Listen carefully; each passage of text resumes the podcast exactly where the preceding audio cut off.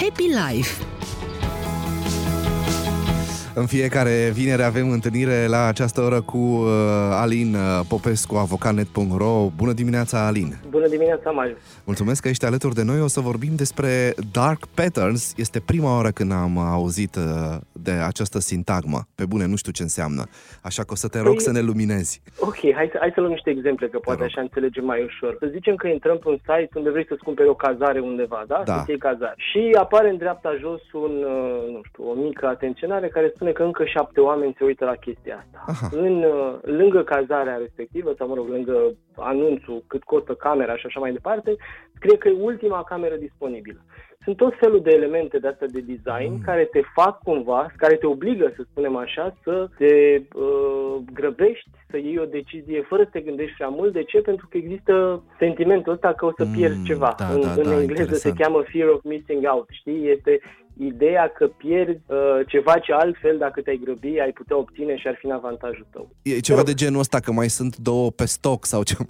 Exact, că, exact, aha, și exact, zici, wow, exact acum... Asta. Ah, ok, ok. Exact asta. Dar de ce se numesc Dark Patterns? Pentru că, în principiu, ideea de pattern este ideea de tipar, da? Care da. se duce de la punctul A la punctul B. Asta o înțelegem cu toți. Mm-hmm. În sensul că dacă vrei să faci o comandă pe un site, trebuie întâi să pui în coșul de cumpărături, apoi să, mă rog, știm toți da. procedura în sine. Ce e dark la aceste tipare este mm. faptul că în uh, fluxul normal al unei achiziții, să spunem așa, se intersectează tot felul de elemente de design care te fac ori să te grăbești, ori să iei decizii accidentale sau decizii neinformate, care adesea sunt împotriva intereselor tale. Ah, Cum ar fi, spre exemplu, uite, poate ai pățit asta vreodată, îți cumperi bilet de avion și te trezești cu o asigurare de călătorie de sănătate, da? Mm-hmm. Băgată în coșul de cumpărături, cum ar veni, fără să-ți dai seama cum a ajuns acolo, pentru că evident tu n-ai cumpărat și trebuie să, do- trebuie să o debisezi ca să nu ajungi da, să da, și da. plătești. Pentru noi, adulții, cumva, e destul de complicată lumea și din punctul ăsta de vedere ar fi să ne gândim că pentru copii, mai ales la vârste fragede, e și mai complicat, pentru că pentru ei reclamele în sine sunt doar o formă de conținut. Ei nu-și dau seama că acele reclame sunt menite să-i determine să cumpere anumite lucruri. Nu știu, uite, pe mine m-a... m-a frapat Interesant. întotdeauna și m-a uimit volumul de reclame care există în uh, emisiunile pentru copii de la televizor. Ok, sunt uh, adesea reclame țintite, să zicem, spre mămici, spre tătici, spre lucruri pe care le fac prin casă, da. așa, dar dincolo de asta, problema reală care uh, rămâne este legată tocmai de nevoia pe care o avem ca atât adulții cât și copiii să fie feriți, să spunem așa, de aceste tipare uh, întunecate, da? Să fie, sau ele măcar să fie menționate cumva. Mi se pare foarte important de... ca mențiunea asta uh, să fie undeva explicită și să știi că... Da. s-ar putea da, să da. te păcălească aplicația respectivă. Da, e, ți, înțeleg că ți s-a întâmplat și ție? Ți s-a întâmplat, s-a, s-a întâmplat fiicei mie, mi s-a întâmplat, mie mi s-a întâmplat în cazul biletului de avion, cum spuneam mai devreme, era exemplul pe care l-am pățit da. și eu. Sau am pățit-o și mai rău cu soacră mea, care m-a rugat să-i cumpăr un bilet de avion și m-am trezit ulterior că îi dau și o asigurare de călătorie pe care femeia nu și-o dorea. Uh, dincolo de asta a trebuit să tratez eu situația și să o rezolv, dar uh, dincolo de, de problema în sine mi se pare totuși nociv faptul că uh, se întâmplă lucruri de genul ăsta. Și uh, în ultima vreme legislația a început să ia măsuri. Te rog, vrei să zici ceva? Da, pentru că spuneai că, că și copiii pot să fie păcăliți, uh-huh. sunt în zona asta de, de pericol.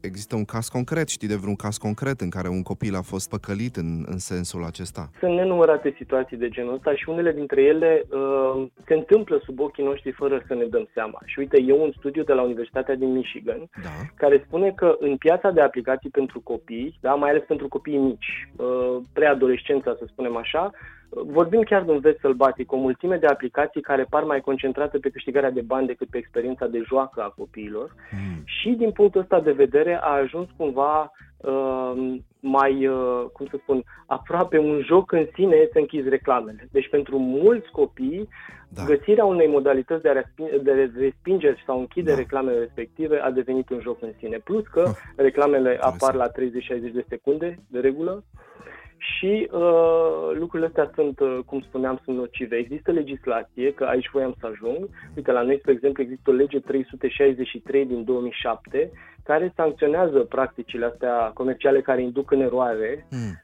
sau ar putea induce în eroare consumatorul, inclusiv copilul. Amenda poate să meargă până la o sută de mii de lei. În momentul ăsta, la fel, a fost adoptat la nivelul Uniunii Europene un regulament care se cheamă Digital Services Act, a cărui menire principală este aceea de a sancționa anumite practici care vizează mai ales platformele online, să spunem așa, din perspectiva asta a tiparelor întunecate. Îmi vine minte Roblox, care e o platformă foarte, foarte utilizată de copii și care folosește și astfel de tipare de nenumărate ori, tocmai în ideea în care copiii ajung să cumpere de acolo chestii sau să schimbe lucruri cu alți copii forțați de elemente de design care îi, îi obligă să se grăbească sau le înșală atenția, să spunem așa. Bun, dar cum pui în practică? Ok, înțeleg că este o lege, dar cum verifici lucrurile astea? Mi se pare foarte greu. Cum ajungi să spui, ok, asta stă în conținut? În principiu le reclam, le reclam ca pe protecția consumatorului, ca, ah, ca atunci când faci o reclamație la protecția consumatorului, da? da? Și pornind de aici, ar trebui...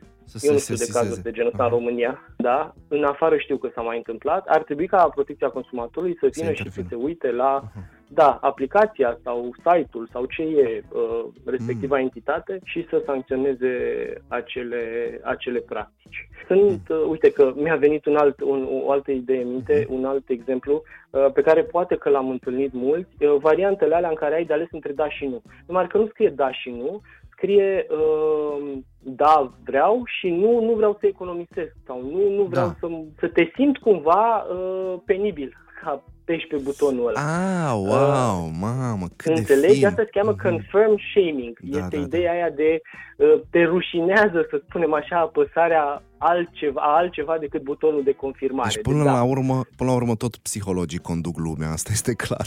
Absolut, absolut. Nu? Deci, dar nu mafioții, o bună parte nu, din achiziții da, sunt așa. Da, da, și da, să știi da. că ideea asta în marketingul Fantastic, modern, da. FOMO, ce am spus mai devreme, fear of missing out, este unul dintre cele mai importante mecanisme de atragere a comenzilor. În special, uite că vorbim de Black Friday, care tocmai a trecut, unde comenzile se fac de regulă pe impuls, ai intrat, vrei să cumperi acum, ți se pare că ieftin, deși dacă stai să te gândești peste două zile, îți dai seama că n-a fost nici ieftin sau poate nici n-aveai da, nevoie exact. de lucrurile alea. Asta este așa numita fear of missing out și este un element pe care probabil tu îl poți explica mai bine decât mine, că ține de subconștientul da, nostru. Da, da, da, de... exact, exact. Stimulează reacții care sunt, care sunt automate, pur și simplu te trezești cu coșul plin și pe urmă când ajung, când ajung acasă te trezește rațiunea și atunci apare și vinovăție și tot așa.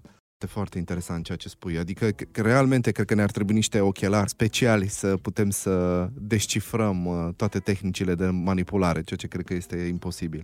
Am vorbit astăzi despre tiparele întunecate, cum spunea Alin, modele de design eficiente, dar nocive, mai ales pentru copii. O să ne întâlnim cu Alin Popescu și vinerea viitoare de la ora zece și cinci minute, tot aici în Happy Life. Dacă ai întrebări de natură juridică pentru Alin, te rog să mi le scrii pe WhatsApp, iar întrebările vor ajunge la Alin, iar Alin o să-ți răspundă în următoarea emisiune.